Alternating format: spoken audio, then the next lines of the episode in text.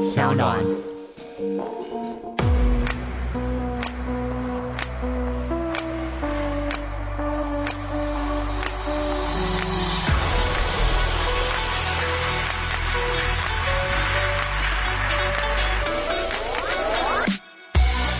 怎么样可以用良缘的逻辑做出假生蚝啊？其实就是良缘的皮有点半透明，然后是格格的，所以哎等于就是用那个概念把它嗯塑成生蚝的样子。哦然后在蒸的时候蒸的有点半生 不熟，所以因为它有点完全软软对，有点完全熟的话就透明了，那半生不熟就会又白又透明，又有一点带灰色，然后中间那个肠泥的部 分，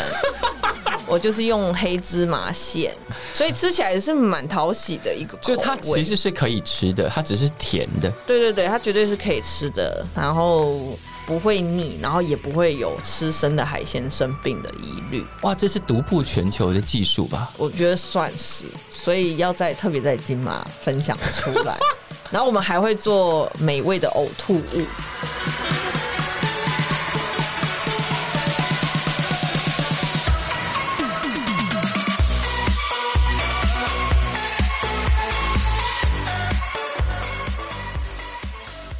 欢迎再度收听《感官一条通》，我是小树。今天来这一位，应该算是本节目从来没有访问过做食物的人。我们叫“感官一条通”，但我们要持续拓展我们的感官，所以今天很开心有会做菜的，而且性格上跟一般厨师，我想有一点点不一样的这一位，让我们欢迎安娜李婉荣。各位观众大家好，我是 Anna。我刚刚说那个性格有一点点不一样，就是这个书其实是一个我特别标注起来。当我读到那些段落的时候大笑，我想说哇，这是一个很机车的人呢。 你用那么严肃的语气说，真是一个很机车的人呢。就是它不仅是一个食谱，它当然有它食谱的部分，是，对，但它有很多你的人生故事，特别是在洛杉矶工作的这一段的人生故事。然后当他碰到一些机车的人或机车的事的时候，他就会在后面搭一个食材，搭一个食谱。 比方说上流社会好狗命，后面就搭一个华裔木狗炖饭。我想说，哇，这个人可以再机车一点啊！对我，而且还把它特别装点的非常的高级。哦对，有就看起来很厉害。然后就哇，所以这个性格是你工作的一部分吗？嗯，我觉得苦中作乐蛮重 要的因为其实你苦中作乐久了以后，你你就只记得快乐的那个部分了。哦，真的吗？对我现在其实很多人看完这本书说，哇，你怎么这么苦哦？不知道你这么苦，就说会吗？有吗？哎、他们看到这个书只看到苦的部分，那我只看到机车的部分。那就是你算是也是乐观型的。我觉得这个书看起来非常好笑啊！我要用一个非常老套的电影的称赞来称赞这部书。好，我们不是常常说某部电影让我们又哭又笑，嗯，这个书也让人又哭又笑。 那我有达到我要的目对，的。但那个哭的部分我们等一下再处理。好其实在这个书出版之前，大概前两三年就是开始有一些杂志跟报纸会访问你，是那时候你被当成一个是什么留呃出国工作的成功典范这样，谢谢大家不嫌弃，有吧？对不对？是有。那个时候怎么发生这件事情？大家怎么知道你在做这个？我觉得应该是，可能就是电影系的学长姐也是在业界工作，哦是是所以互相就流传了这样子的故哦，事。说刘传有一个去洛杉矶，现在打天下对打出一片天的人，对，主要可能因为我的私人厨师的客户是 J J Abrams，然后他是一真个哦的，还蛮值得拿来说嘴的。反正他就是介于他是商业，可是嗯他又拍了很多很有深意的是是故事，所以是有点打通了呃，无论是你是娱乐挂还是是文青挂，还是是电影艺术电影热爱者，嗯所以就莫名其妙流传开来了。可是那时候能接到的时候，心里一定很兴奋，因为你自己是 big fan，对，算是不可置信。而且看完这个书之后，就对他们那一家子更敬仰了，感觉。对对对，就那一家子怎么人这么好？嗯，是对我在好莱坞，其实后来因为认识了几个，嗯，觉得蛮成功的人士，是嗯然后待人处事也非常的亲和，就是你开始会觉得我不会想要为乌冬蜜折腰，因为你很有名。我会是希望是找到的是有名人又好对的超级客户，因为他有名，他自己的工作做得很好，所以他一定也尊重其他的专业。是是在那个两三年前那些报道里头，就因为他就 Anna 变成一个出国工作，然后并且以自己的专业打下一片天的成功范例，然后那个资料就会还顺便露出了你的托福分数，我觉得非常好 笑，真的耶、 是不是很多91分那样对子，九十一分是不是很多 事？不是，是因为那是一个英语杂志，是然后他想要鼓励年轻人说，语你看言真的很重要，很重要确实是很重要啊。但你是从小就开始学学英是文，从小在三年级小学三年级就开始补英文，就开始去那种科建美语这种地球所以村，爸妈其实是有准备要做这件事的。对他们觉得英文蛮重要，而且嗯我记得我那时候就是星期三跟星期六要去上英文课，礼然后拜六去上英文课是甘愿的、哦，就不甘愿有，而且是星期三那时候是有美少女战 士的。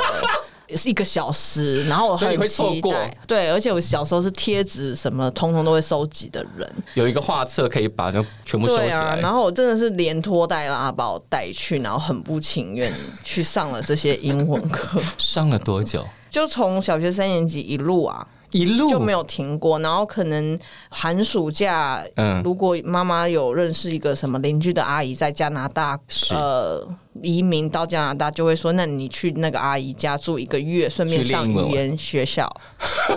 对，所以从小就英文有点像是很很重要的技能，在我家。所以放在那个英语学习的环境，就是要越早学英文越好的嗯逻辑了。可能吧，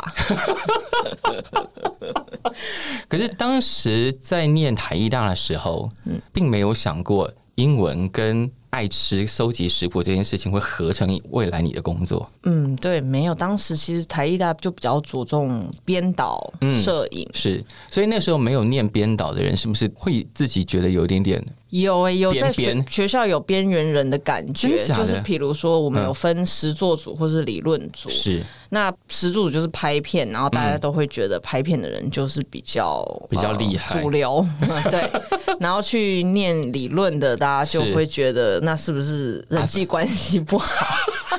那你那时候是属于哪一种？我是拍片组啦，对，但拍片组有比较主流这样。对，我我没有觉得理论组就不好，我 澄清一下，我是拍片组。可是那个时候你拍片的时候，还有很大量的时间可以搜集食谱哦。那有点像是不自觉，因为住外面，所以就想做点什么、嗯吃的。然后还有在国外游学的时候，尤其是吃不太到中式的食物，是嗯嗯所以就今年雷月以前是没有网络的啦，所以你想要学做什么东西，你就得买书。是然后后来又被那个漂亮的食谱吸引，所以就越买越 多。后来才发现这个是自己的天命。对，那当时买的食谱里头有特别的倾向吗？还是砸着买，什么看到反正看起来很好看都买？都买，嗯有点、后来就变成倾向是意大利的食谱越来越多了，我就会多买呃西班牙、哦，土耳其啊，哦或者是就是你就会觉得我什么东西还没有做过，我要来试试看。然后后来就其实这个走向帮助我在电影的食物造型非嗯因为常电影的大题目可能千奇百怪。对，尤其是好莱坞，那是可能台湾有碍于经费，还是是会是嗯偏向是台湾的主题，但在美国就是天马行空，你可以是《星际大战》《哈利是波是特》是也有可能是市井小民的爱情生活。嗯嘿对比方说，你也做过太空食物嘛？是，对，就是这种，其实，在台湾的电影圈比较少能够出到这种题目来考倒你这样。没错。但你这个职位，对于新的想要进入这个行业的人来说，不管他想要进入的是电影行业，或是想要进入的是厨师的行业，食物造型师都还是一个很新的字眼。对，嗯，我以前认识的一个食物造型师，他就被你写进了书里头。嗯哦，老肖吗？对，然后我还传给他，他其实不知道他被你写进去、真的哦，我还把他说有写到我，然后我就拍照传给他，他说：“哎，真的耶，那我要去买一本。我觉得他蛮低调，我一直到现在都就算是害羞的，没有去跟人家”你们还接触你们还没没有相啊还认，没有相认，但是有在试着要安排这件事。应该要赶快凑一对吧？我认识的第一个就是 第一个让我知道什么叫食物造型，就是就是吧他也我也是，是对，他就说拜你看到那些都不能吃啊，哦，嗯所以我以为我其实一直以为不能吃，但看你的书觉得，哎、其实是可以吃的嘛。是可以吃的，尤其是在电影里面，老肖可能讲的偏向广告，嗯是没错哦那呃电影里面又有演员的，嗯，他们必须要真的吃下去。真的要吃下去了，所以我做的比较不是偏造假的。哦吼但是我非常有兴趣，想要学这些造假的秘技密术。， 这两者的差别是什么？广告跟电影就是它对于观众来说，不嗯是要都看起来很美味吗？不是，其实这两个最大的差别就是你有没有要卖一个商品。嗯，那如果是广告有商业行为的，是它会要卖某样食材或者是是酱料，嗯任任何的商品，所以对做的漂亮是最前面的，就是天经地义。的，嗯对，，但是电影的话，其实食物比较偏向是道嗯具的一环。那你的主要的功能反而是让演员入戏，或是啊让观众可以入戏。让观众相信那个是发生在那个场景的一部分。没错，嗯所以它最大的差别就是有没有要卖药。但根据你的书里头写的，如果拍广告拍过头了，就是那个东西看起来广告不实，是有可能惹上麻烦近的。年来，尤其在美国啦，是美国人很爱告告来告去来告去，所以这部分就会更谨慎一点。嗯那我们那种造假的行为也会稍微收 敛。造假的行为，所以过去这个行业的传统是很夸张的嘛。对，过去是会用白胶或是护发乳当成牛奶。我当时就是这样听到的。对，然后我我一时我本来要走进这行，我也以为我都会是学这些邪门歪道的，就是那些做出来是做对对做起来是不能吃的东西，对，然后后来才发现，一是广告不实的嫌疑，二来也是因为现在呃相机的技术非常的发达了，嗯以前是因为会长时间在高热高温的拍摄环境，嗯所以是食物造型是不得不想出这些对策。那现在嗯其实拍摄的速度蛮快的，Photoshop 也是蛮普世价值的，所以嗯，你会需要造假的时刻就越来越少。哦。但做厨师的人一定是爱吃的人嘛？嗯，有同行是不爱吃，只是爱做菜给人家吃的人吗？也以我觉得很难吧，或者你本来不爱吃，做了菜也会开始爱吃因为里头有写到一句，我觉得是至理名言，哦。就是有些东西吃了对身体有哎、有吃害了，对东西不好，对不对好，身体不好。有些东西不吃对不起自 己，没错，呃不是只有一个呃俗谚，就是说、嗯不要相信瘦的厨师嘛。 我也是这样觉得。我只要在看那种呃厨师节目，看他那种加糖加奶斤斤计较的，我就会觉得假的。对，但是在洛杉矶这个就有一点打个问号。洛杉矶是不是一直在对全球输出各种奇怪的养生疗法？对，因为他们就是都是演员 model，对然后想要朝演艺圈发展的是人，甚至做幕后没有要朝演艺圈发展，他们也会觉得我还是有 机会可以，因为我每天都在名人圈生活，所以我的外表也要跟他们相提并论。所以他们会一直每隔大概几年就会有新的代言就推人出，然后推出这个新的方法。最新的应该是 Grandis Paltrow 吧？嗯，他最最近在忙什么？他我每次看他上电视都会讲一些奇怪的疗法，对他，然后他会代言很多的产品，像是什么海藻 茶啦、蝴蝶茶啦，然后月光宝石的脸霜啊，月光宝石是哪里来没有，他的？就是名字都会取得非常的梦幻这 样。可是我后来我这次回来，我发现台湾人通通都有跟上这些洛杉矶的饮食趋 势，就是那个什么一六八对168断 食。是然后生酮也是啊，无是麸质现在也都，以前大概一两年前，大家都是觉得，哎，那个字怎么念啊？ 对现在也是到处都有嘞、对，现在你在星巴克就会听到有人说：“哎，请问你们有没有无麸质的蛋糕或面包什么之类的？”嗯，然后我就会忍不住多看人那个人一眼。 这样是不是很坏？对不起，没关系，你也是属于不吃会对不起自己，对，很对得起自己。就就是，我就觉得人生苦短，还有这个不吃那个不吃的，不是很惨吗？对啊，我也是这样子想。但是看你的书，真的，我们刚刚一直讲到说，看这个书会很开心是，那些工作当然有苦的部分，对，可这个书真的，你又看起来其实就是嘻嘻哈哈的啊。这个书看起来会心情很愉快，而且很容易看。比方说，就像我们刚刚讲的那个，他每经历过一个惨的故事，然后就后面就接着一道菜，我就觉得这个人真的太好笑了。就就像人生会一直不断地给你上一道对菜啊，对，人生可以上一道菜，然后想说，好，我就是要从那个很我觉得有点惨或者有点可怜的故事里头汲取一点教训，然后硬是做出一道菜对抗天意。没错。 诶、我觉得你算是真的完全有看透我的这个安排，哎真的吗？ 对，因为有些人就会嗯很兴奋的想要做这个食谱，然后我就会说，可 是那个食谱看起来就是闹的、啊，对，还是我都还是很认真的测试了每个食谱，只是就是我应该我的都还安排是这样子，没那个错，其是实反真的讽的，对，真的要做起来还是可以吃的啦。对对对对对，很很好吃。有人跟我说很好吃，很好吃，嗯但你同时还是一个音乐迷，而且你的 number one 歌手是卢广仲啊。我应该说台湾我有点脱节，所以没关系啊我最喜欢的在台湾的应该是算卢广仲吧，广仲还算红了，没有真的很脱节。你不要讲的一副没有他没有过气了。但是我可能能够讲出的歌名就是都是二零零 二零零四年之类 没有关系。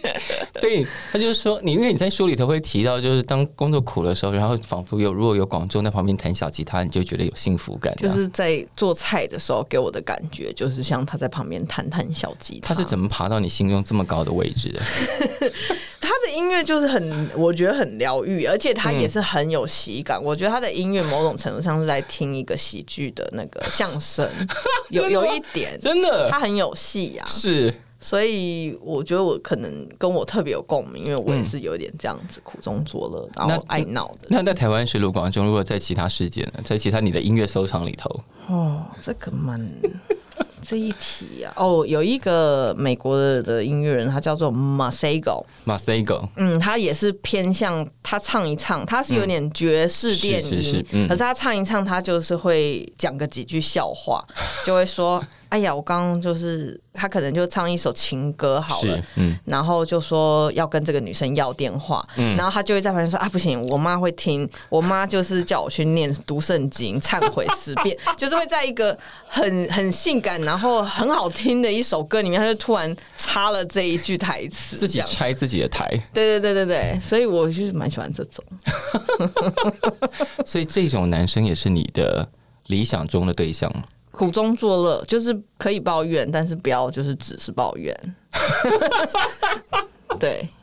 这个人生啊，就慢慢累积到，所以这个书是在这样的人生之前就已经开始想说我要写这本书了。对我差不多六年前规划了这个书的想法，因为六哇年前嗯我写下了那个杀鸡的故事嗯嗯这一篇，然后嗯、呃那时候就觉得。以前只是记录一些上流社会很平行时空那种夸张的金字塔顶端的人生，嗯觉得实在是太扯了。可是因为杀鸡的故事，我就开始找到了一个视角，是由这个帮佣阿姨的嗯人生再是来是，看，然后我也觉得，诶，某种程度上我也是一个帮佣啊，嗯，就是做菜的，帮是忙服务一个，呃你把私人厨师讲成帮佣，就是煮饭、打扫、洗衣 嘛。然后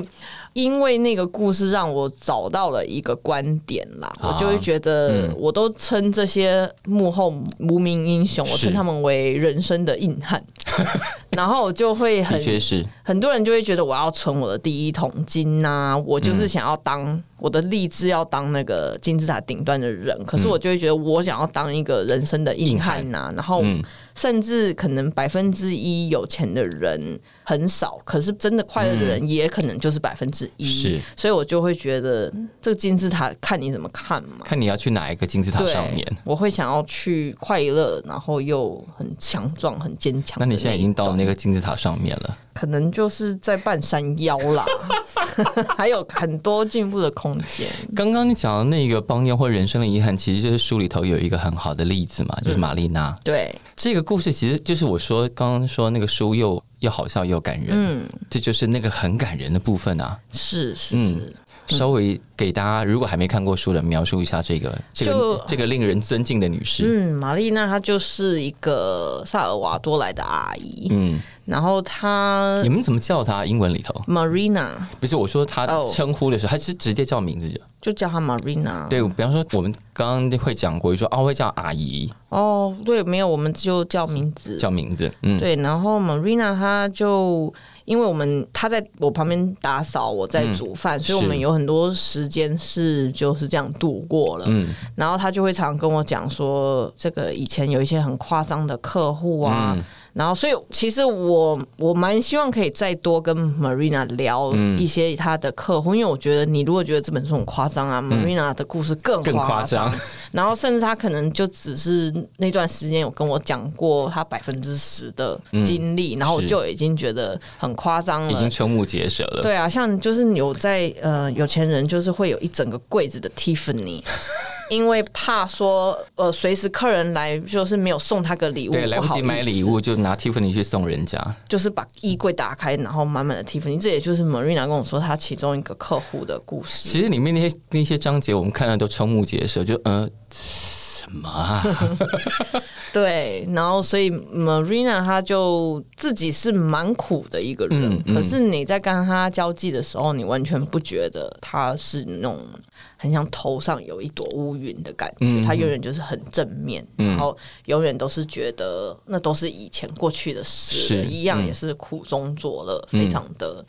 正面感恩。因为你书里头描述了蛮多他自己跟你讲他的人生经历嗯嘛，那些听起来都是惨到不能再惨的了。对，但是对他就是没有让你觉得好像他好可怜，他就是永远都觉得现在就很好啦。对啊，这样已经很满足了。对，对，然后我就会觉得我也是想要像他一样，他也是某种程度的一个硬汉，人生的硬汉。我们今天得到一个金句或一个人生的范本，叫人生的硬汉这样。 所以，然后你现在已经到人生硬汉这个金字塔的半山腰这样。对，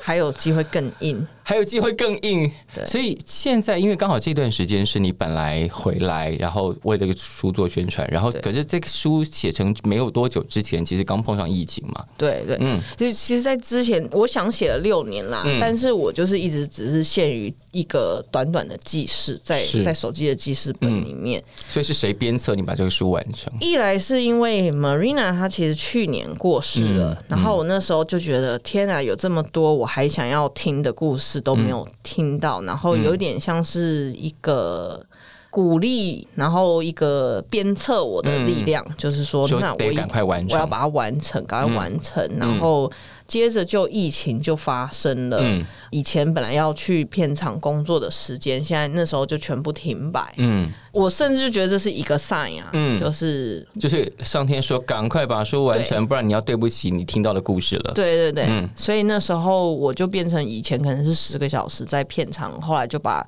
十个小时通通用来一天十个小时用来写作，哦，然后就很顺利的，大概六年收集了六年的故事，我在六个星期把它写完了这本书。所以要说感谢疫情嘛，嗯呃，就不好意思这样把自己的快乐建筑在别人的痛苦之上。但是，对了，有些人对于疫情，每个人对于疫情 handle 的方式好像不太一样。就大家要怎么面对，然后怎么让自己的人生可以继续往下走嘛。嗯，尤其对在其实台湾就算蛮蛮幸运，是啊没有太大的影响。那在美国就是全面停摆，然后很多人那种，尤其是很喜欢社交活动、嗯是去喝酒，然后跟朋友聚会的人，他们就是属于要就要发疯的那对种状态。是。然后我就会觉得，诶，那我就开始写书，跟自己讲话，没有办法跟别人 相处了，开始跟自己对话，然后就有一个这么好的、美丽的这作样品，回来台湾反而可以很开心的就啪啪照了。对，是，非常不一样。但接下来还有要再回去吗？有有，我再过三个礼拜，十一月中要就回去，要离。开了，就要离开台台湾。对，因为其实好莱坞渐渐开始复工了嗯啦，所以现在都我第一波复工，我会觉得。嗯，没有马上参与还 OK，因为想要看一下啊有没有那个确诊的人数又因此而暴增。所以现在还在观望，然后差不多更安全一点了再回去。对，现在那边是有助理，呃，就是可以帮我处理一些是小小的场次这样子，嗯可是是差不多是时候了，而且 J J 也是在等着我回去帮他们哇做感恩节的料理， 所以我现在是。哦，我现在是算准，差不多回去再隔离，就正好是感恩节这样 子。对，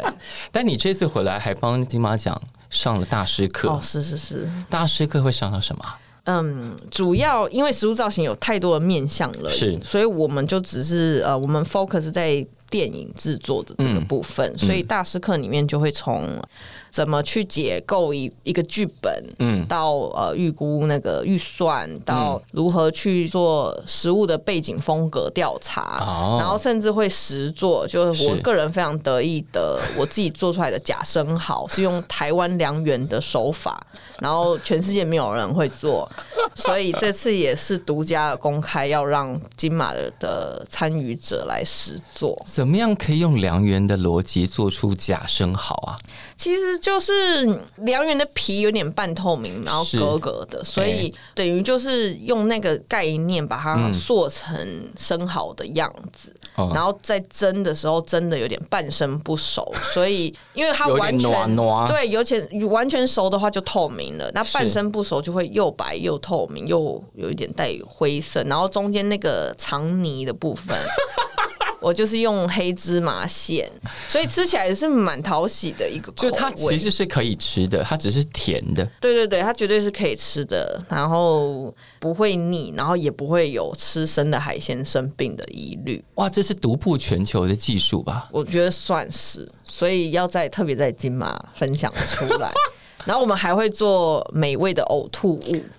对，呃，什么叫做美味的呕？ 就是看起来是呕吐，但仍然可以吃，而且对，好吃。因为有些人就没有办法，没有想象，大家就会觉得说食物造型是管吃进去的东西。可是是电影常常会遇到演员就是需要吐，对，喝醉酒啦，然后就大吐，然后还姐妹们帮你拉头发的那种情节嘛。然后吐的满马桶都是的那种。对，然后所以你总不能叫他真吐吧？所以通常就是会先吃一点，我以为他们就是吃一点随便，然后嚼烂，然后吐出来就算了，这样。对，但但是要 吃什么呢？还是要帮他们准备啊。那居然要准备了，就像呕吐物一点，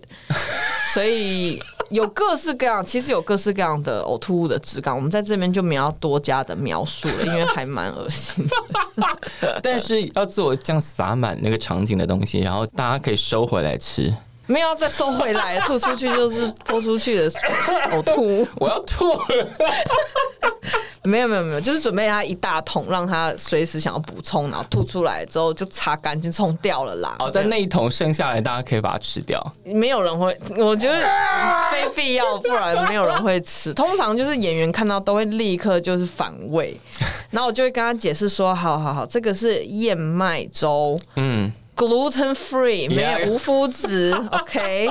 然后又嗯、加一点枫糖浆啦，是加一点肉桂粉，就是把它形容的，它其实是很美妙的，只是是看起来而已只是颜色卖相不佳。对。嗯，对 对对，然后他们绝对是不会想试吃，他们就是真的要开拍，不得已了是才会吃。后来就发现哦，没有，其实就是燕麦粥，没没什 么。但是刚刚讲到这一段，虽然描述了那些发明食物的过程，但是其实做这个工作还有一个很重要的特质是要能够读懂剧本，嗯，呃是，而且然后能够估预算，你大概知道要弄出多少分量，对或是它可能会重拍几次，你要准备多少。对对对，就是很多时候你在解析那个剧本，可能只是一个大方向，说嗯男女朋友在高级的法式餐厅嗯用餐，是所以你就开始去填空白嘛。那要吃什么？要牛排吗？嗯可是牛排蛮贵的，而且你牛排它如果切下去。再换一个新的牛排，这样到底要买多就少成本牛太排？高，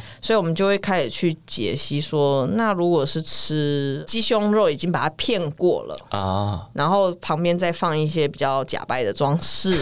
那他吃了一口，我们就只用再替换一片，嗯，那整体的成本就会降低。是然后甚至就是会看说这这场戏食物到底是多重要，嗯因为你在读对话的时候，如果他们对白很多很激烈，嗯如果是在争吵啦，就对白很多的时候，你就会知道说他会去真的吃到的几率很低，嗯，所以与其就是可能用掉非常多的预算去做很精美的呃高级的是一盘食物，可能就不符合。这一场戏的嗯需求了，然后反而会让人家觉得你是一个蛮容易超支的造型师。哦，所以就钱要花在刀口上，有时候在读剧本的时候就可以看得出来，食物到底是不是今天的重点。是，嗯，所以会读剧本，会抓预算，对，然后搞得定时间，然后搞得定各种演员的情绪，然后照顾他们各种食物需求。对，食物的需求其实还蛮主要的工作，因为好莱坞的演员绝对没有人。我如果现在遇到一个跟我说“哎、什么都吃的”，我会很惊讶，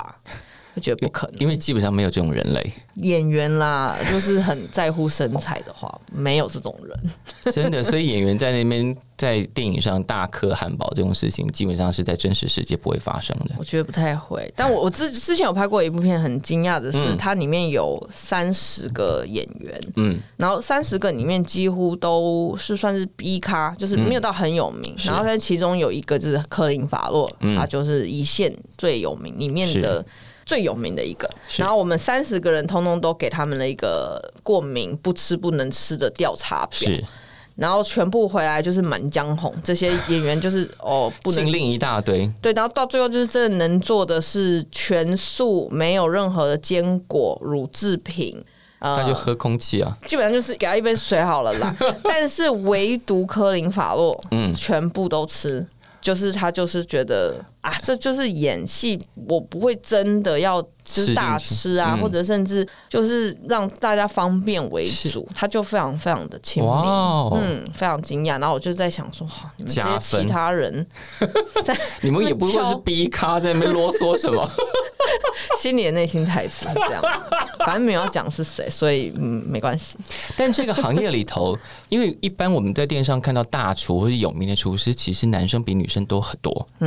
对，为什么啊、我们小时候都会觉得妈妈比较会做菜，但为什么到了大厨都是男生啊？我觉得某种程度是跟体能是有关，体能跟体力啦，毕竟、是很累很累的工作。对我觉得手巧不巧是重要，手艺好不好重要，是但嗯是体能能不能让你在这一行持续三十年，嗯，我觉得男女还是有差在体力上面。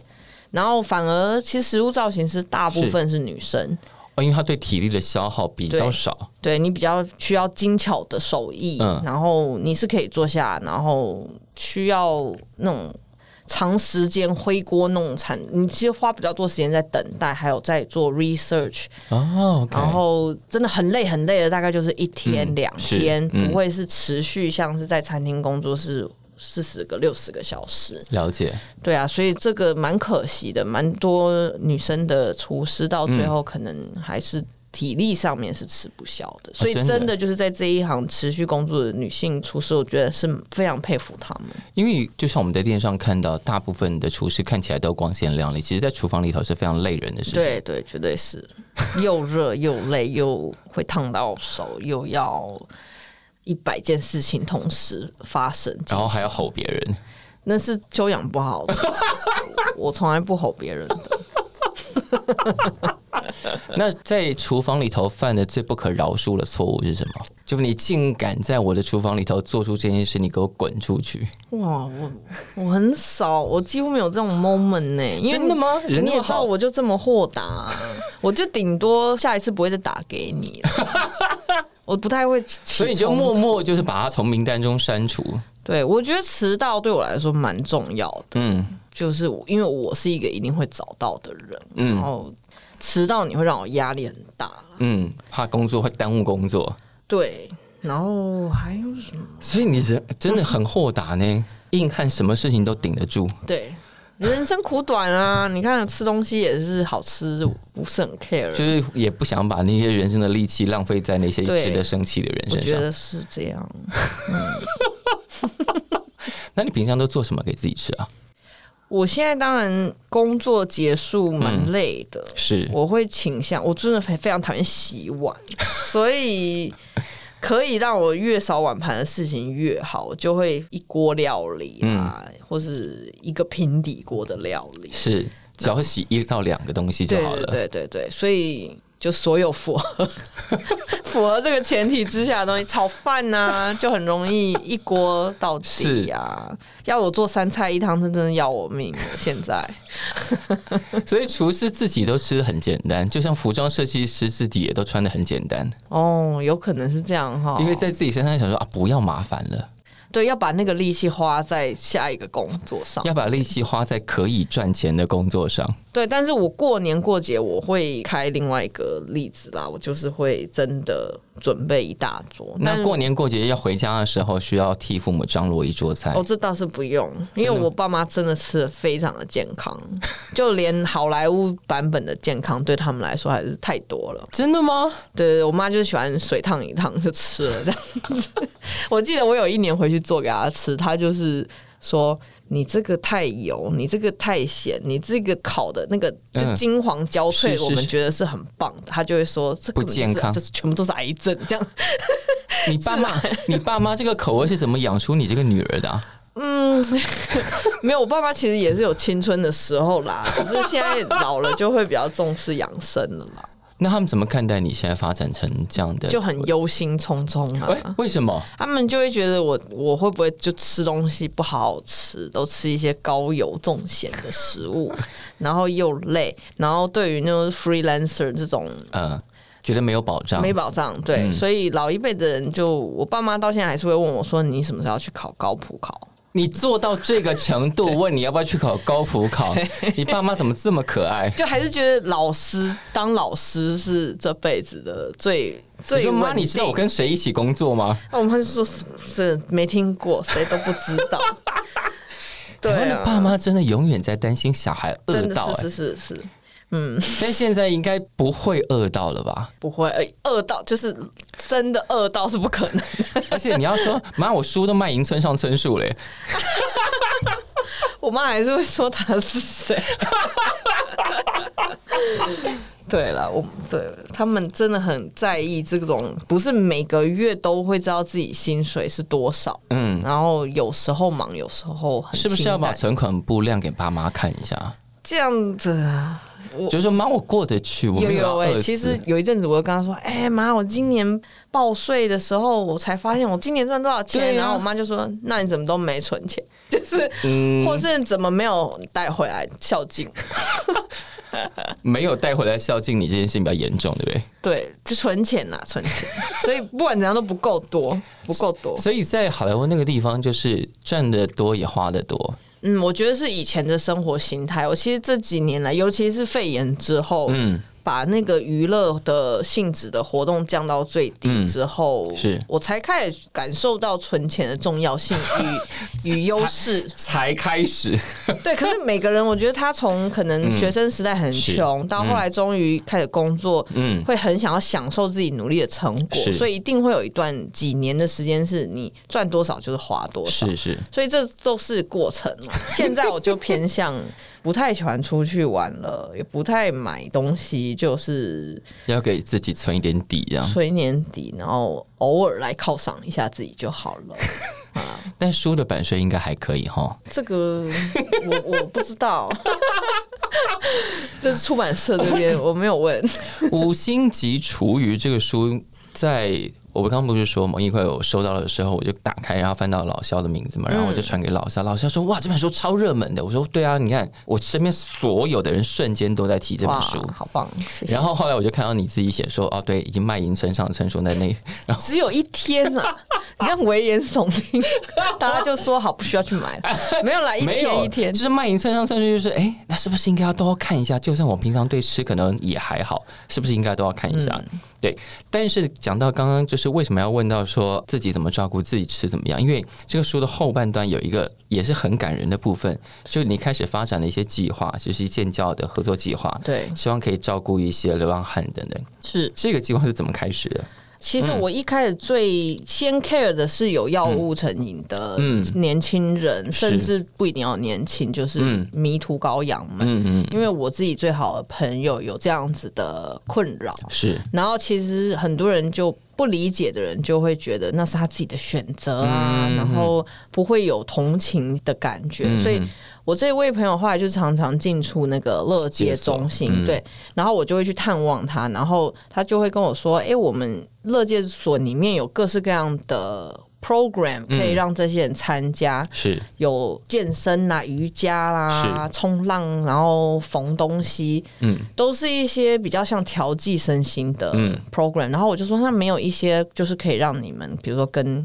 嗯。外界社会接轨的重新第接二上的能力嘛？他就说，哦，好像没有，因为嗯就是先让大家放松这样，嗯嗯嗯然后我就会觉得哇，那很可惜。啊是就其实做菜是很疗愈的一个嗯行为，除非你非常不善厨师，但是如果有人在旁边教你，是是可以蛮疗愈的。然后后来就开始觉得，那这些厨余我工作上因为会剩下蛮多嗯剩的，下蛮多的食物，嗯，自然就有了这些厨余。那甚至我可以结合好几个食物造型师，嗯我们这样加起来的厨余就更多了，我就可以教这些人做这些菜。嗯，然后那这些菜可能又吃不完了，还可以提供给其他对，还人，可以。后来就想到洛杉矶的游民真的非嗯常非常的多，是所以后来就觉得这是一个一整个一整套的计划，整套的计划，嗯还蛮兴奋。我觉得《五星级厨余》这本书算是是这个的第一步，就是嗯让大家有点认同，然后理解说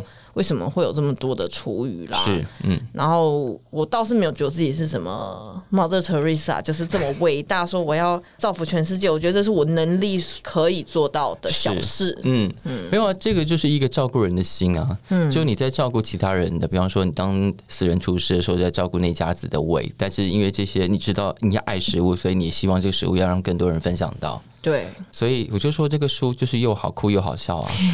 谢谢谢谢。那接下来要回去就是要开始继续新的工作了嘛？对，对，然后应该会诞生更多新的奇怪的故事跟奇怪的食谱吧。 就是要继续回去卧底。他们他们那些那些名导演们知道你出了这本书吗？有一些知道，但嗯是其实我署名的非常的少啦，所以有署名的我有知会一下，啊，真的。像 J J 就有，是是李安导演也、也有，嗯，是是是，还有一些很可恶的，然后 那当然就一定要把名字讲出来的那种。 没有没有没有没有 没有讲出来的就就大家就朦胧美啦，啊其实像这样食物造型师，在美国是有一个，比方说，因为很多职人或者是专业都有一个工会或者是对 agent 的，对，所以他这个行业是已经大到有一个工会跟你自嗯己有 agent 这样的，其实是没有。呃，嗯电影这一部分有一个叫做四十四号的道具组的工会，等一下你是 under 在道具组对，里头但是其实这一组里面也没有说专门给食物造型师的一个 title，、就是嗯 Yeah 他们就是哦，那你就是来这里好了。呃然后我都还是享有大家的福利，只嗯是他们人少到他们觉得我们不能自成一个部门。那好像有一些真的做的非常好的食物造型是商业的部分，嗯是啊他会有经纪人，但是普遍这个工作还是冷门的。是，所以这还是一个非常非常新的行业，嗯对，然后它的 know how 都还持续在拓展当中，对，然后嗯，我我个人感觉上，美国的食物造型师们蛮藏私的，因为他们可能花蛮多时间，是因为是这是没有学校可以学，嗯所以他们可能花很多时间在研发这些秘密的技巧，他们不愿意分享出去。嗯是那台湾，我这次回来特别就是见了不少网友，嗯，都是在做这一行这一所以台湾目前你的同行有很多人吗？没有，也是很少，然后是反而对老肖那一挂很低调，大家对都说他们很低调他。超低调的、啊，对，然后可然后可是平常电视广告你又都看得到美丽的食物，所以你嗯就是心里想说，一定有这种人在做这些事。然后，嗯，目前我聊过的几个食物造型师都是都很愿意分享，所以其实嗯，蛮希望可以串联一个食物造型师彼此的一个社群。是，所以你在台湾反而找到了这些愿意分享的社群。对对啊，你刚刚那个贾母力就应该留成记录啊。 对，我先从那个金马这边小众开始开放。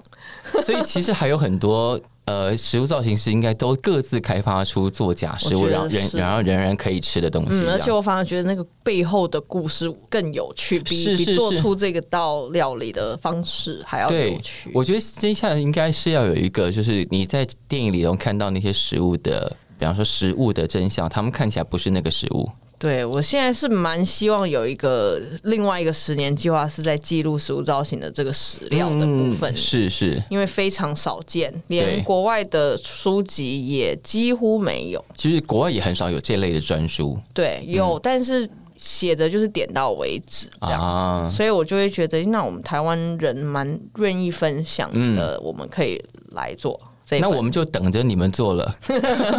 我们太想要知道那些事情是怎么发生的了。对啊，就就是一个其实很专精、很冷门的一个职业，但嗯是好像大家都还算好奇。是，而嗯且我其实还想问一个，这个算是所有我对做菜的人的好奇，就是呃，你的工作这么忙，然后当时在念书的时候，就是除了搜集食谱之外，因为搜集食谱大家花钱你也可以买得到，嗯，就是你要花时间去找，嗯，然后刀工这件事情看起来好像是天分，只要练一下就会了，没有哎、刀工我练非常的久，就是我已经在厨房做菜非常多年，可是我是就是一直很向往那种刷刷刷刷刷的对那个我们也看到那种厨神对，然后后来就发现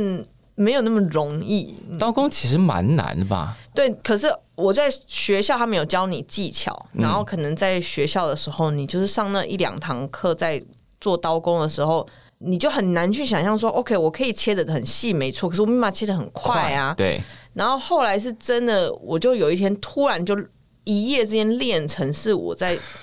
我在呃，不是一夜之间啦，是一夜之间就突然就好像悟开通窍了，对对悟对，通了，是因为在餐厅工作，嗯然后你就发现你是长时间每天，然后有时间的压力之嗯下，你不知不觉你后来就会了。啊，反而是你自己在家里要练习，你可能你顶多练个三十分钟、一个小时好了，在餐因为厅是八个小时。因为在家里很容易放弃，对在餐厅里头你不得不长时间对，练是被习，逼迫的。还有像甩锅这件事情，是我有我也是参参悟了非常的久，因为在家里你要练练啊，你会很怕泼到外面 Yeah 然后你还要扫。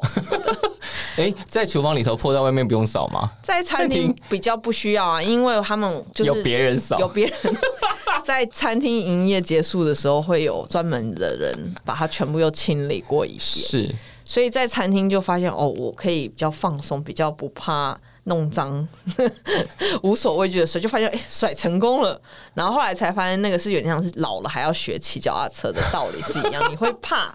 但其实你不怕了，你就会了。所以它就是一种纪律跟胆识嘛，对，我觉得是就是这样慢慢练起来。嗯因为这几年台湾多了很多类私厨，嗯嗯嗯，然后你就每次我去的时候都会有一种，哎、这个私厨其实他可能很会组合，但刀工很普通哦。的那一种，那可能就是他的磨练还不够。我也是这样觉得。对，因为我我真的是可能在业余厨房工作了十年，还是刀工不行，到后来是进入商业厨房，嗯才会的。进入商业厨房，真的会被嫌刀工这件事情吗？不会，但是你就像是那个无意识的一直在重复做一件事，而且有时间的限制， 是。倒是没有被嫌弃刀工这件事。那在商业厨房会被嫌弃什么？